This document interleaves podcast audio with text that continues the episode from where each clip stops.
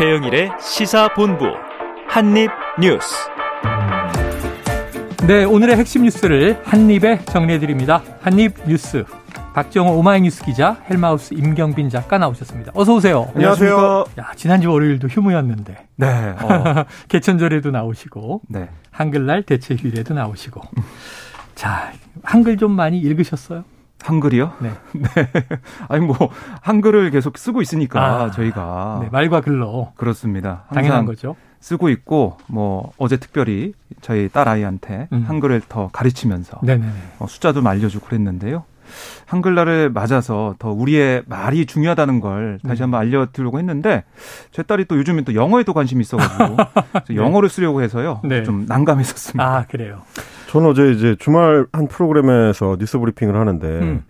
오늘은 한번 한글로만 그러니까 외래어를 쓰지 않고 어, 예, 예 브리핑을 예. 해보자라고 하는데 뉴스 브리핑부터 벌써 걸리더라고요. 아, 그렇죠, 그렇죠. 어? 둘 다. 그러니까 어, 뭐 이런 것들이 이제 생활 곳곳에 있는 것 같다라는 거를 다시 한번 깨닫는 한글날이었습니다. 이게 이게 뭐 소식 요약.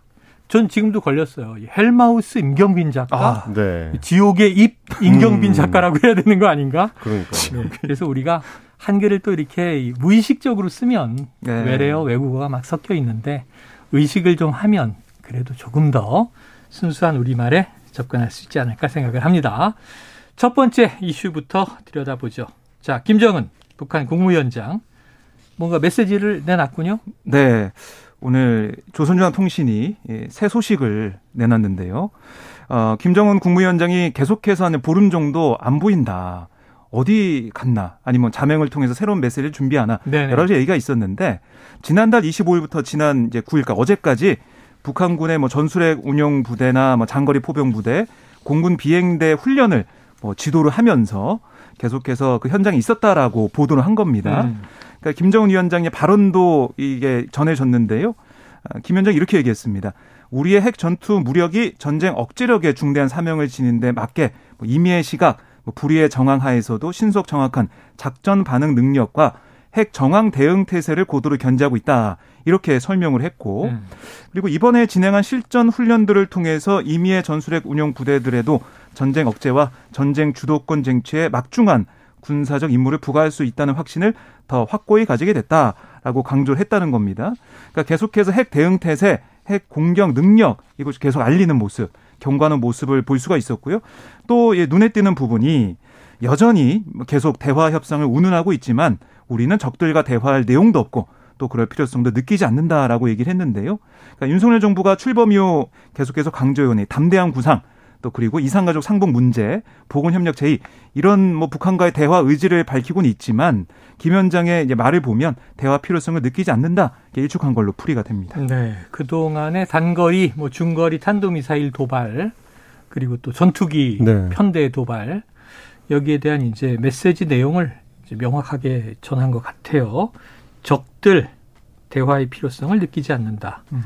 그리고 핵 전투 무력 그러면서 뭐 굉장히 또 화려한 사진들이 공개가 됐던데. 네, 네. 자, 일단 북한의 입장은 다른 또 전략적 속내가 있는 걸까요? 지금 우리가 들은 이대로일까요? 그러니까 이제 이번에 공개한 사진들을 보니까 굉장히 좀 다양한 투발 수단이나 네네. 뭐 네. 혹은 공격 수단들을 좀 망라하고 있다는 느낌을 주려고 네. 한것 같더라고요.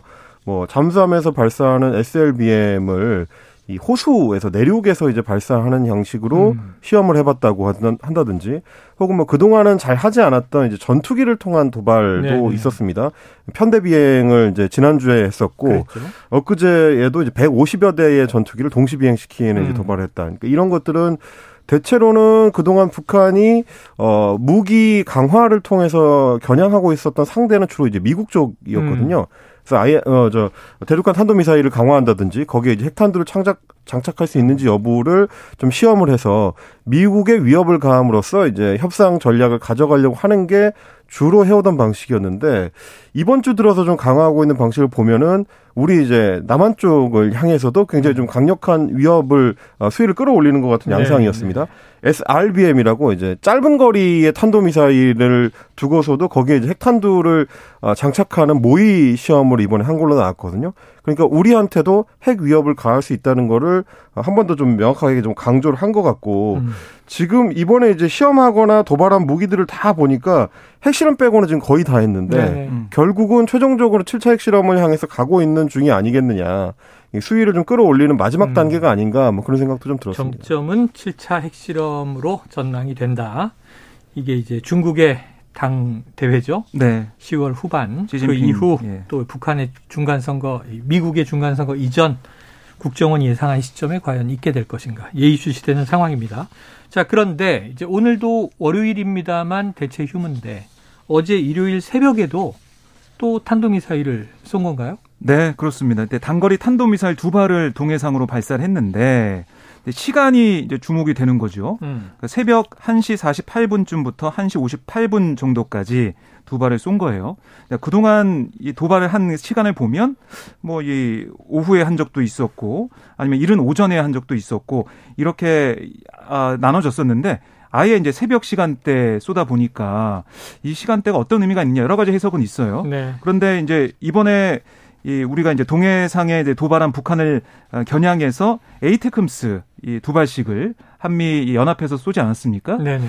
이 시간대가 새벽 1시 넘은 시간이었거든요. 아하. 그래서 이 시간대를 겨냥한 발사가 아니냐 음. 아, 이런 얘기도 나오고 있고 또 이 시간대나 아니면은 임경민 작가가 얘기했듯이 뭐 저수지에서 발사한다든가 여러 가지 다양한 시간과 장소 이런 거를 계속 보여주면서 언제 어디서든 이걸 쏠 수 있다. 이걸 좀 과시하는 모습 이렇게도 해석이 됩니다. 네, 자 도발의 복잡성이 높아지고 있다. 네. 이게 뭐 절대로 우리 입장에서 좋은 일이 아니죠.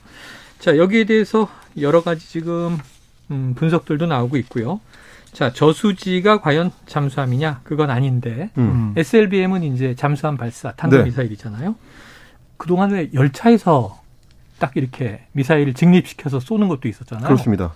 발사 수단이 좀 다양화됐네요. 음. 지금 사실 이제 북한이 이런 식으로 이제 발사 수단 다양화를 추구하는 이유가 어, 이 미리 탐지가 돼가지고 요격을 당하게 되면 음. 위협할 수 있는 수단으로서의 힘이 이제 약해지기 때문에 네.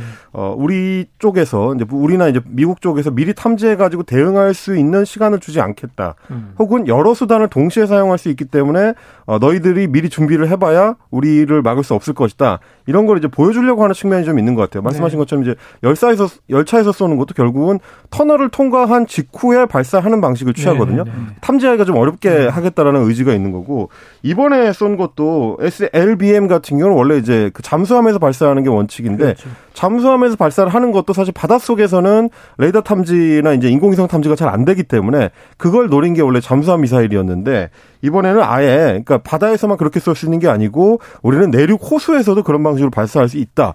이걸 이제 보여주려고 했던 것 같아요. 음. 그렇게 되면은 설치가 돼 있는지 여부는 인공위성을 통해서 이제 감시가 가능하지만 언제 쏠지는 확실하게 감지하기가 좀 어렵기 때문에 그 부분을 노리고 이번에 이제 호수에서 발사하는 방식을 좀 취한 게 아닌가 싶습니다. 네. 그리고 이제 이런 어떤 군사 활동들을 대부분 김정은 어 위원장이 직접 이제 시찰을 하면서 지도한 걸로 어, 보여주려고 한 측면들이 좀 있어요. 사진을 굉장히 많이 한 수십 장 정도를 네네. 네. 공개를 했던데 모든 어, 군사 활동 현장에 김정은 위원장이 이제 사진이 걸쳐서 있죠. 촬영되는 방식으로 이제 사진을 찍었더라고요. 네. 그래서 뭐 저는 이제 사실 볼 때는 아, 이 사진은 좀 미국 쪽에 이제 온라인에서 많이 좀 밈으로 놀림거리가 될 수도 있겠다 싶은 것들이 몇 개 포인트가 있긴 하더라고요. 연출된 사진들인데. 그러니까요. 너무 이제 위원장을 중심으로 사진을 찍다 보니까 네. 어, 발사되는 미사일이 조연처럼 보이는 그런 장면들이 좀 있어서. 아, 참.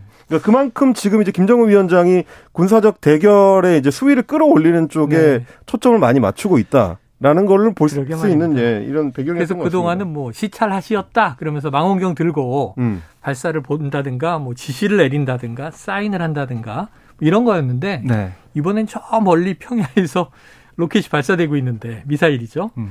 김정은 위원장은 하얀 옷을 입고 이렇게 옆모습 뒷모습들이 음. 언덕 위에 있는 모습들이 연출이 돼서 음.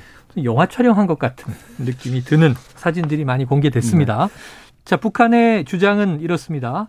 이 저수지 수중 발사장에서 전술 핵탐두 탑재를 모의한 탄도미사일 발사 훈련이 진행됐다.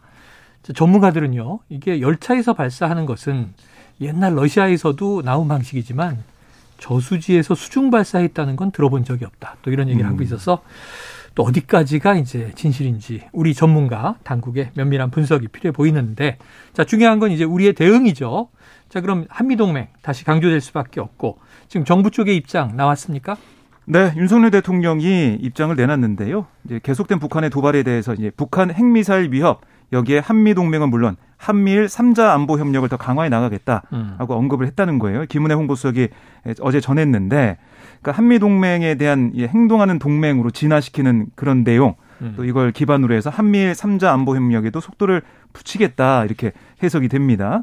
이제 강한 경고물 내서 이제 도발 의지를 억제하겠다 이런 취지를 좀 보이고 있는데요. 그러니까 이게 어떻게 보면은 뭐 달기 뭐냐 달걀이 먼저냐 이렇게도 볼 수가 있는 상황인 것 같은데 네. 북한은 북한 입장은 이 한미 동맹 연합 훈련이나 한미일 이런 훈련 때문에 거기에 대응하는 차원에서 미사일을 쏘고 음. 미사일 쏘다 보니까 또 레이건호가 이제 가다가 다시 돌아와 가지고 훈련을 하고 또 한미 어, 해상에서 또 연합 훈련을 하고 이런 식으로 또 맞대응을 하고 또 거기에 대해서 이제 어제 또 새벽에 미사일을 쏘고 음. 계속해서 강대강으로 나가고 있는 상황인데 이걸 좀 풀어낼 수 있는 강대강에서 대화의 테이블을 만들 수 있는 그걸 좀 누가 어떻게 좀 할 수가 있느냐. 그게 좀 중요해 보이는 상황이고요. 이게 메시지가 지금 나오는 걸 보면 계속 강대강 대치가 반복될 수밖에 없기 때문에 또 핵, 핵 실험까지 있게 된다면은 계속해서 이 긴장 국면이 지속되기 때문에 이걸 누가 좀 매듭을 풀수 있냐 여기에 대한 관심도 좀 높아지고 있습니다. 네. 예. 그리고 이제 또 음. 하나 좀 전문가들이 지적하는 것 중에 하나가 지금 북한이 이제 도발 수위나 군사적 대결 양상을 좀 끌어올리는 기회를 틈타서 어떻게 보면 일본 입장에서는 국내 정치가 상당히 어려운 상황에서 이제 대외적 네. 변수로 눈길을 돌릴 수 있도록 이제 북한 이슈에 더 집중하는 측면이 있는데요. 그러다 보니까 우리가 이제 한미일 3자 협력을 강화하자라고 주장하는 게 결국은 일본 입장에서는 굉장히 좀 유리한 동아시아 전국을 끌어가는 데 있어서 유리한 어떤 음. 고리가 될 수 있지만 우리는 그러면 그걸 통해서 일본한테서 뭘 얻어낼 수 있을 것이냐 이 부분에 대해서는 지금 충분히 고민이 된 건지 좀 의문을 가지시는 분들이 많이 있더라고요. 그래서 사실 우리는 그렇지 않아도 북한이 도발 수위를 높이면 미국하고 협력 강화를 통해서 이제 충분히 풀어낼 수 있는 어떤 여지가 있는데 일본은 이 이제 국면 한반도 국면에 이제 끼어들 여지를 만들어내는 게 국가적 목표이기 때문에 그걸 일본한테 우리가 기회를 제공해줄 요량이라면 동시에 일본한테서 우리가 원래 이제 받아내야 됐었던 우리 국가적 이익들 뭐 예를 들면 이제 징용 문제 같은 역사 문제라든지 혹은 이제 반도체 그 무역 보복 같은 문제를 네. 풀어낼 수 있는 거라든지 이 부분도 좀 같이 전략적으로 가져가야 되지 않느냐 뭐 이런 지적들도 있습니다. 자, 빈틈없는 안보 중요한 대목인데요. 거기에 또 더해서 국제 외교 문제를 지금 임경민 작가가 지적을 해 주셨습니다. 우리가 또 중장기적인 포석도 함께 놓아 나가야 되겠죠. 핵심적인 것은 결국은 아까 말씀하셨듯이 도발의 유형이 조금 국지전을 또 염두에 둔 것 같은 다양한 이제 유형으로 좀 복잡화되고 있다 이런 얘기를 했는데 기존에는 그냥 직진이었잖아요. 핵실험 네. 계속하고 ICBM의 이제 어떤 성능을 계속 개선하고 그랬는데 이제 이때는 북미 관계가 중심이었어요. 그렇죠. 지금 미국 백악관도 여기에 대해서 입장을 냈군요. 네, 존 커비 미국 백악관 국가안전보장회의 전략소통 조정관이 그러니까 미국 그 방송에 출연해서 어떤 얘기를 했냐면 아, 위협 상황이 발생한다면 한미일 3국은 우리의 안보를 방어할 수 있는 자산을 배치하고 있다는 점을 분명히 할 거다. 음. 뭐 경고성 메시지를 내놨고요. 그러면서 한반도에 검증 가능하고 완전한 비핵화를 보고 싶다. 이렇게 얘기하면서 이걸 위해서라면 김정은 국무위원장과 전제 조건 없이 협상 테이블에서 앉아서 대화할 용의가 있다. 이렇게도 설명을 했습니다. 아, 하지만 이제 김 위원장은 그 제안을 받아들이지 않기로 결정을 했고 지금은 탄도미사일 능력 향상을 위해 노력하고 있는 상황이고 또 핵무기 야망을 버리지 않았다. 뭐 이렇게 인정하는 그런 모습도 보였고요. 결국에는 지금까지 미국의 대북 정책이 성과가 없었고 또 바이든 행정부가 다른 해결책을 어, 찾고 있는 게 있냐 뭐 이런 지적에 대해서 커비 음. 조정관은 한미일 삼국 협력을 강화하면서 외교적 해법을 추구하겠다 이렇게 얘기를 했는데 뭐 그동안 입장을 계속 이제 반복하는 수준이다라고 네네. 볼 수가 있는 것 같아요.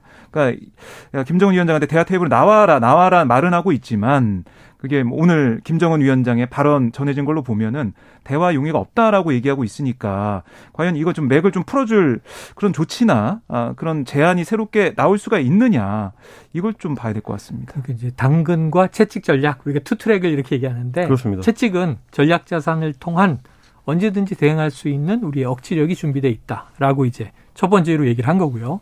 두 번째는 이제 대화의 문은 열려 있다는데 대화의 문을 문으로 유인하기 위한 당근은 무엇인가? 음, 음. 이게 지금 문제인 것 같아요. 그래요. 북한은 적들과 대화할 필요를 느끼지 못한다. 자, 어떻게 여기서 물꼬가 좀 트일지 아니면은 긴장 고조가 음. 아까 말씀하신 강대강 국면에서 음. 계속 높아져 갈 것이다 이런 우려가 커지고 있습니다. 근데 이제 계속 좀 제가 걱정이 되는 거는 이, 그 부분인데요. 지금 이제 백악관에서도 입장을 밝힐 때 한미일 삼국 협력을 강화해 나가면서 이 문제를 풀어가겠다라는 점을 강조를. 한 건데 음. 어, 몇 년 전만 하더라도 어쨌든 한반도 상황에 주요 주도권 내지는 뭐 조정자 역할을 이제 우리 정부가 하는 모양새를 가지고 있었는데 네. 급격하게 몇 달 사이에 한미일 삼국으로 이제 어떻게 보면 좀 프레임이 전환되는 것 같은 느낌을 받습니다. 그리고 미국도 그걸 요청하고 있고 일본도 굉장히 적극적으로 그 얘기를 하고 있고요. 그러면 이제 우리의 입장은 뭐고 우리가 여기서 어떻게 키를 잃지 않고 계속 가지고 갈 수 있을 것인지를 좀 고민할 필요는 있어 보입니다. 오늘 아침에 이제 박지원 전 국정원장 뭐 대북 문제에 있어서는 이제 음. 가장 전문가 중에 한 명이죠.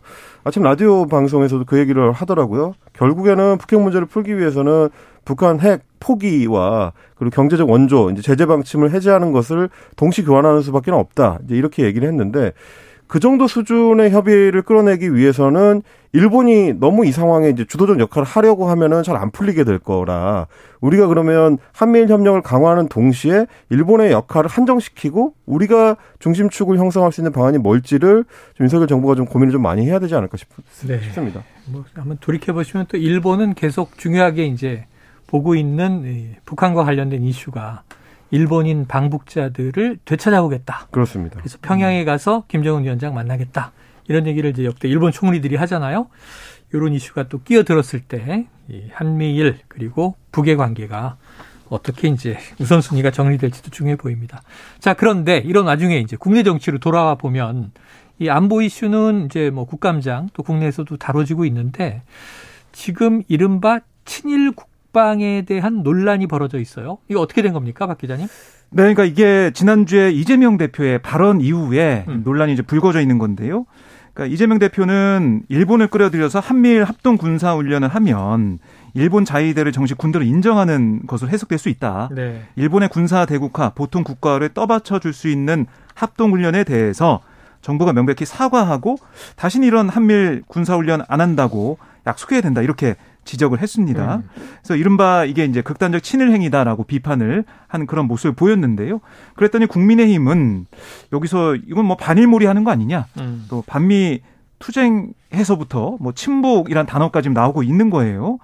국민의힘의 논평을 한번 쭉 보면 국민 생명과 한반도 평화를 지키기 위한 국방에 대해서도 반일 감정을 자극해서 죽창가를 선동하는 이재명 대표의 발언에 어떤 국민도 공감할 수 없다라고 주장을 했고 또 이제 이 대표가 철진한 친일몰이 하면서 그렇게 하면 할수록 국민들께 자신의 극단적인 무지만 드러날 뿐이다. 자신의 사법 리스크를 덮기 위해 국위까지 외면하는 친일몰이 즉각 중단하라 이렇게 또 촉구를 하기도 했고 정진석 비상대책위원장도 페이스북에 어떤 걸 남겼냐면 친일 국방은 이 죽창가의 변주곡이자 반미 투쟁으로 가는 전주곡이다. 한미일 안보 협력의 약한 고리인 일본을 먼저 치고 그 다음으로 한미 동맹을 파탄내겠다는 속내다 이렇게 또 비난을 했습니다. 네. 자, 친일 비판이 또 이제 한미 동맹을 파탄내기 위한 것이다. 지금 양쪽 다 지금 상당히 좀 고조돼 있는 것 같아요. 이거 네. 어떻게 좀 정리해야 될까요? 유불리가 있습니까?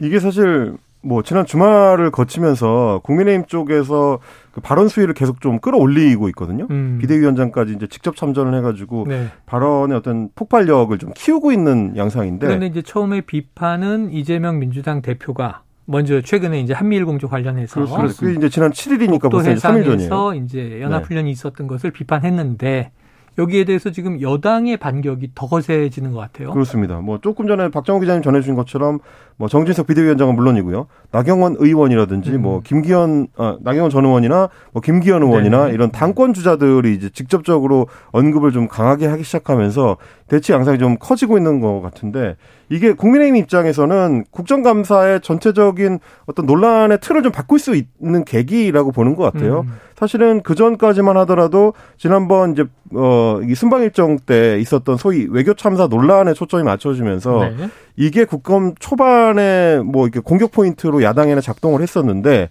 이번에 이제 친일 발언을 이제 고리로 해가지고 네. 역 반전을 이제 시도하는 게 아닌가라는 생각이 들고요. 어 다만 이제 이재명 대표의 발언이든 정진석 어, 비대위원장의 발언이든 둘 다 이게 좀 생산적이지 못한 방식으로 음. 이제 문제제기가 좀 이런 이루어지고 있다라는 느낌은 좀 받습니다. 이걸 단순히 이제 친일 대 반일의 어떤 음. 프레임으로 가져가거나 아니면 그걸 더 확장시켜 가지고 뭐 친북 반북 뭐 이런 식으로 가져가는 네네. 게 아주 이제 이념으로 또 다시 돌아가는 상황이죠. 그렇습니다. 현상을 사실 정확하게 진단하는 것도 아닐 뿐더러 이게 이제 오히려 더 이제 비생산적인 논란으로 이제 국감장을 좀 이렇게 몰아가는 게 될 수 있거든요. 음. 이 부분은 좀 이게 예, 명확하게 좀 가져갈 필요가 있는 게 제가 네. 아까 지적했던 것처럼 한미일 안보 협력을 하는 것까지는 그렇다 치는데 그 과정에서 우리가 한반도 상황에 대한 어떤 지렛대를 그 추구할 거냐 이 부분을 고민을 해야 되는 거지. 어 독도 인근에서 이제 같이 훈련을 했으니까 이거는 친일적이다. 그러니까 이렇게까지 논란이 가버리면 음. 엉뚱한 논란이 돼요. 그러니까 자위대를 인정하는지 여부를 한국군이 미국과 함께 뭐 인증해주는 셈이다 이런 비판은 충분히 가능하지만 음. 그렇다고 해서 우리 정부가 친일적 정부냐 이거는 좀 약간 비약이 좀 있는 것 같고 반대급부는 조금 더 심한 비약으로 갑니다. 그러니까 일본에 대해서 우리가 군사협력을 강화하려고 하는 거를 반대하면 그러면 반미까지 하는 거다라는 게 정진석 위원장의 이제 주장이라서 사실 계속 이제 주장을 극단적으로만 끌고 가면 이게 합치점이 안 만들어지고 협의할 수 있는 요소가 없어지는 거라서 이거는 서로 좀 이렇게 발언을 좀 수위를 조절할 필요가 있지 않을까 자, 싶습니다. 그래서 이게 정쟁의 차원으로 지금 말씀하신 바로 그대로죠. 너무 크게 던지면 이게 그 안에 모든 게 다 휩쓸려 버려요. 그래서 음. 일본의 자위대를 우리 대한민국은 그럼 어디까지 인정하고 어디까지가 협력의 선이냐 이 네. 기준 잘 정해야 되고요. 정책적인 측면이죠. 그리고 또 이제 일본에게 우리가 물어야 할 것이 있죠. 독도는 과연 누구의 땅이냐. 음. 여기에 대해서 일본은 지속적으로 역사 왜곡을 해오고 있기 때문에 이 문제를 일본과 그럼 대화를 해서 어떻게 우리가 결판을 낼 건지 이런 것들도 우리가 정책적으로 국내 여야가 머리를 맞대서 좀 해안을 내주시길 바랍니다. 자, 뭐, 이 윤석열 대통령, 기시다 총리에게 이 한, 한일 간의 기업 교류 계속 이제 역설하면서 비즈니스 기회를 언급했다는 얘기가 있습니다. 과연 아까 언급하신 뭐 반도체 관련 소부장이죠. 소재 부품 장비 이 수출 규제가 풀릴까 이건 지켜보도록 하고요. 자, 지금 휴일이지만 점심시간 교통 상황 알아보고 이야기를 이어가도록 하겠습니다. 교통정보센터의 유화영 리포터 나와주세요. 네, 이 시각 교통정보입니다. 서울 시내에서는 대규모 집회를 하고 있습니다. 세종대로 숭례문 방향, 세종대로 사거리에서 대한문 구간이 전면 통제되고 있고요. 반대 방향 차로를 나눠서 통행하고 있습니다. 도로 이용에 참고하셔야겠습니다. 고속도로는 귀경 정체가 늘고 있는데요. 서해안 고속도로 서울 방향 당진부터 밀리기 시작해 서해대교까지 답답합니다. 한 번에 20km 가까이 밀리고요. 경부고속도로 서울 쪽으론 충청권 통과하기가 버겁습니다. 옥산에서 청주 휴게소까지 긴 구간 정체입니다. 영동고속도로 인천 쪽으론 총 40km 막히는데요. 오후 1시에 강릉에서 출발하신다면 서울까지 4시간 20분 정도 걸리겠습니다. KBS 교통정보센터였습니다.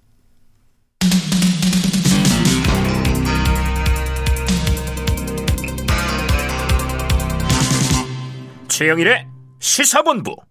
네, 지금 이제 안보 위기 상황에서 지금 이야기됐던 이른바 친일 반일 논란에 대한 여야의 또 공방을 전해드렸고요. 자, 여당 안으로 좀 깊숙이 들어가 보죠. 왜냐하면 지난주에 이게 큰 이슈였는데 너무 무슨 뉴스가 많아서 좀 묻혔어요. 이준석 전 대표의 완패. 하나는 가처분이 이제 기각이 되면서 정진석 비대위가 직무집행 효력이 인정이 됐고 또 하나는 그날 밤에 이제 윤리가 열려서 네. 당원권 정지 1년을 추가로 징계를 하지 않았습니까? 그래서 완패했다. 이제 전당대회는 물론이고 이제 총선도 어려워졌다 이런 얘기도 나오는데 그럼 먼저 임 작가님. 네. 이 국민의힘 전당대회 언제 엽니까? 어, 전당대 회 시기를 두고도 좀 말이 많은 것 같더라고요.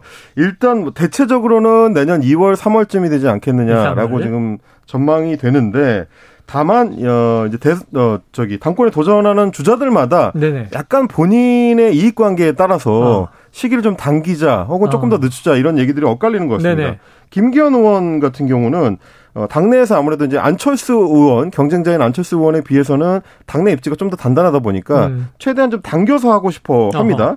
그래서 오늘도 어, 어 엊그제 이제 CBS 라디오에 출연을 했을 때도 현실적으로 12월까지도 가능하다. 어, 연내도 음. 가능하다. 그렇습니다. 그렇다는 얘기는 사실 거의 이번 국정 국정감사 끝나자마자 돌입을 해야 된다는 주장인 거라서 이게 과연 이제 현실성이 있을지는 조금 더 봐야 될 것 같은데 뭐 지금 대체적인 분위기는 뭐 조경태 의원도 그렇고요. 안철수 의원도 그렇고요.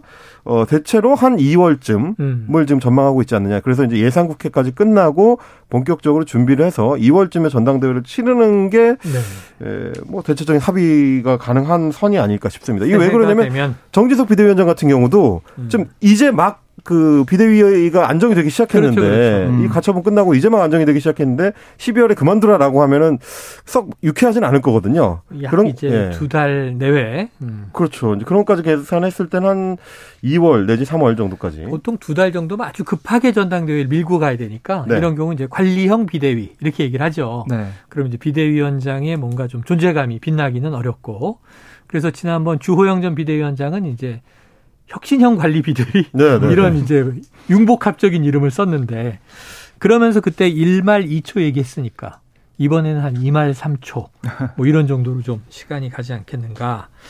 자, 그런데 박 기자님 그러면 이준석 전 대표는 뭐 전당대회는 물론이고 네. 자기 총선도 완전히 사실상 물 건너간 걸로 봐야 할까요?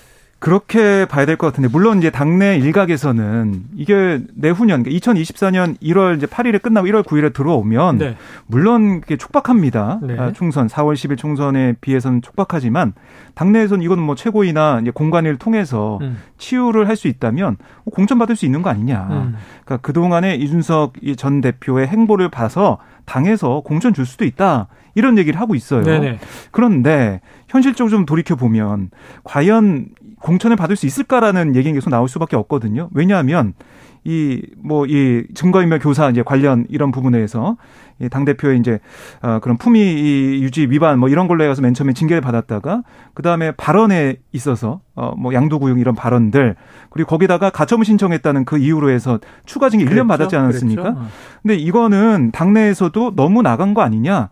이건 거의 이전 대표의 정치 인생에 타격을 주기 위한 그런 추가 징계 아니 이런 비판이 나오고 있어요. 그런 흐름을 본다면 과연 공천을 줄 것이냐. 그런 거의 희망 고문 사안이 아니겠느냐. 공천 받을 가능성이 거의 희박하다. 이런 얘기가 또 많이 나오고 있거든요. 자, 뭐 그때 가봐야 알겠지만 네. 현실적으로 보면은 공천 받기는 쉽지 않을 거다 국민의힘에서. 이게 이제 1년 반 남았잖아요. 근데 어 노원이 지금 지역구인데 그렇죠. 그 지역구가 그 기간 동안에 그냥 비어 있으면 모르겠는데 음. 그럴 리가 없거든요. 음. 그러면 지금 당원권 정지가 됐기 때문에 당협위원장으로 활동을 할 수가 없습니다. 네네. 그럼 새 당협위원장 사고 지역구가 돼가지고 네. 새 당협위원장이 들어오게 될 그렇겠죠. 거고, 그럼 1년 반 동안 지역구에서 털을 닦은 새 당협위원장이 이준석 대표가 거기 복귀해가지고 공천 받는 거를 그냥 두고 볼 리가 없습니다. 음. 그러니까 이제 지형상으로도 어 당협위를 이제 장악하고 있을 새 당협위원장이 상당히 유리한 고지에 일단 서게 될 거고. 네. 공천 경쟁을 붙여준다고 하더라도 그리고 만약 경선을 하더라도 당원권 정지 1년 6개월은 굉장히 중징계예요. 네. 사실상 공천을 받기가 어려운 수준의 중징계이기 때문에 아마 정상적인 절차만 거치더라도 이준석 대표가 경선에서 이기기는 상당히 어려울 건데 어 다만 이제 하나 희망을 걸어볼 수 있는 거는 2024년 초반에 전국이 집권 여당한테 굉장히 불리하다.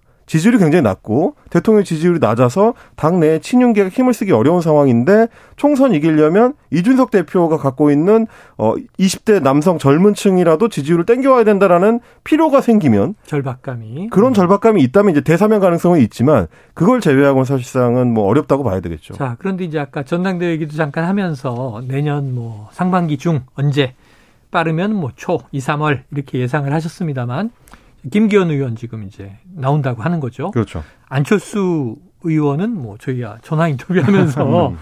전당대회 시기만 결정되면 선언한다. 이제 이런 분위기고 네. 여기 뭐 조경태 의원도 나온다고 하고 여러 명이 있는데 또 주호영 원내대표니까 원내사령탑을 맡았으니까 빠진다 하더라도 또 정진석 비대위원장도 있지 않겠어요? 네. 그 외에 또 이제 윤핵관에 좀 좌장을 자처하던 권성동 전 음. 원내대표 등등. 음. 그럼 굉장히 경쟁 구도가 복잡한데 의외로 당내에서 지금 조금 급부상하는 인물은 유승민 전 의원인 것 같아요. 네, 유승민 전 의원 여론조사 뭐 결과 추이를 쭉 보면은 네. 그래서 뭐 1위 나오는 조사 결과 나오고 있거든요. 그러니까 차기 이당 대표 그렇습니다. 그리고 특히 이 눈여겨 볼 수밖에 없는 게 유승민 전 의원이 직접 그 여론조사 결과 나온 음. 그 SNS에 올렸어요. 아. 올리고 그 봐라 내가 앞선다 이렇게 그러니까요. 그걸 음. 이제 공개적으로 얘기하면서 그게 뭐겠느냐. 네. 뭐 기자들이 해석할 수밖에 없는 것은 뭐 이 당권에 도전할 거 아니냐 결국에는 시사한 거 아니 이렇게 볼 수밖에 없는 거고요. 그리고 이 그이 그, 이 일부 기사 내용을 그대로 옮겼어요. 어떻게 돼 있냐면 유 전 의원이 전통 보수 지지층 이 밀집해 있는 대구 경북 거주 응답자 사이에서 지지율 1위를 기록했다. 음. 또 보수 성향 응답자들 사이에서 지지율 상승세를 보이고 있다. 주목할 지점이다. 이걸 그대로 긁어서 올렸습니다. 음, 그러니까 자신이 하고 싶은 얘기를 어. 기사에 있다라고 생각한 거겠죠. 음. SNS에 올린 거니까요. 근데 결국에는 이런 뭐 여러 가지 선전이라고 할까요? 일이 갈, 가고 있는 게 이른바 국민의 힘에 좀 비판적인 이른바 역선택을 하는 사람의 응답하면 이게 되겠느냐. 결국에는 당심도 조금씩 어, 유승민 전 의원에게 좀 오고 있는 게 아니냐 음. 이런 해석을 좀 하는 것 같고 또 이 탄 언론사가 어 실었던 그 제목 아, 그 칼럼의 그 제목도 그, 그대로 긁고 와서 이제 공유를 했는데 이꼴 저꼴 다 보고 계시는 이들이 유승민을 떠올린다. 유승민은 여기에 호응할 수 있을까? 뭐 이렇게 네. 향후 행보를 주목하는 그 내용을 직접 올리면서 뭐 결국 이제 기자들이나 아니면 국민들의 관심을 좀 끌어당기는 그런 행보를 보이고 있습니다. 지금 보면 잠재적 경쟁자가 되겠습니다만 안철수 의원은 네. 유승민 전 의원 출마가 힘들다. 음. 당신 민심 비율인 것 같은데 5대 5일 때도 졌는데 음. 7대 3에서 되겠는가? 음. 자, 이건 어떤 얘기예요? 그게 이제 경기도지사 후보 경선을 아, 할때 김은혜 후보한테 졌던 경우를 지금 가져온 그때 건데요. 경선을 했죠. 그렇습니다. 그때도 여론조사에서는 앞섰는데 음. 막상 당신과 민심 5대 5로 하는 경선에서는 김은혜 후보가 최종적으로 이겼었거든요. 네. 그거를 끌어오면서 이제 안철수 의원의 얘기는 이겁니다. 5대 5로 했을 때도 졌는데 지금 이제 당심 7대 민심 3으로 하는 어, 전당대회에서는 더 음. 어렵다고 이제 판단할 가능성이 있다. 전당대회에서 당 대표는 7위 당심, 그렇죠. 3위 음. 국민 여론. 그렇게 되면은 유승민 의원 입장 전 의원 입장에서는 출마도 어렵지 않겠느냐라는 게 이제 안철수 의원의 전망이자 내심이자 소원이 아닐까 싶은데 네.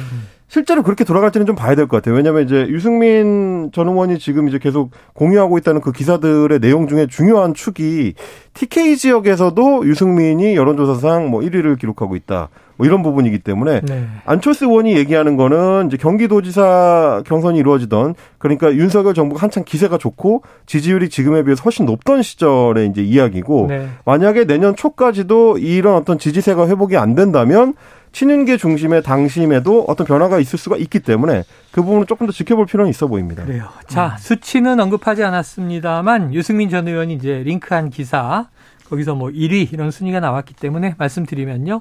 요 여론조사는 KBC 광주방송과 UPI 뉴스가 의뢰해서 넥스트위크 리서치가 지난 4일과 5일 조사한 결과고요. 여기서 이제 유승민 전 의원이 차기 국민의힘 당대표 적합도 1위를 차지한 내용입니다. 자세한 내용은 중앙선거 여론조사 심의위원회 홈페이지를 참고하시면 되겠습니다.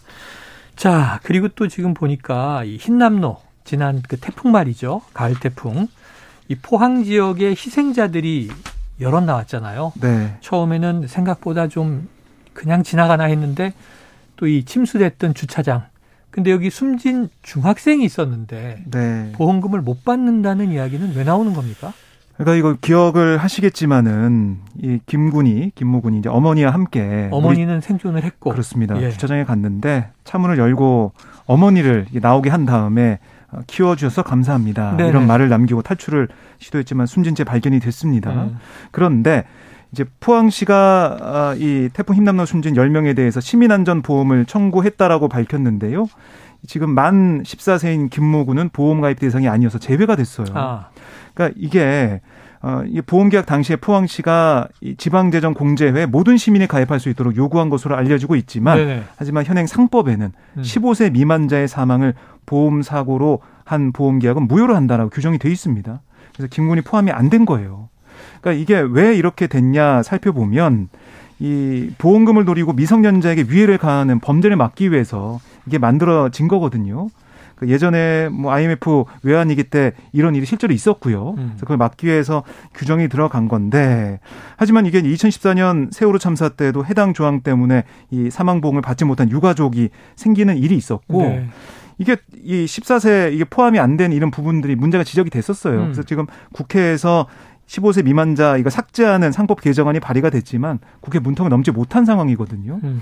그래서 결국에는 김군이 아, 보험금 받지 못하는 상황이 됐다라는 안타까운 얘기가 좀 나오고 있는데요. 포항시는 뭐 여러 가지 순진 유가족들을 지원하기 위한 방안을 모색하고 있다고는 했지만 보험금 이 문제는 어떻게 어떻게 할 수가 없는 그런 상황이 되겠습니다. 네, 참 안타깝습니다. 지켜보도록 하겠습니다. 이 와중에 한글날 대체 휴문데요. 국감 얘기를 하면 뭐 혀 깨물고 뭐 어떻게 한다. 네. 뭐또 동물에게나 줘 버려라. 막말은 계속 나오고 있어서 안타까운 얘기는 오늘은 좀 하지 않고 내일 이후 계속 좀 저희가 예의주시하면서 전해드리도록 하겠습니다. 자, 오늘 한입뉴스 여기서 정리하죠. 박정호 기자, 임경미 작가 수고하셨습니다. 고맙습니다. 고맙습니다.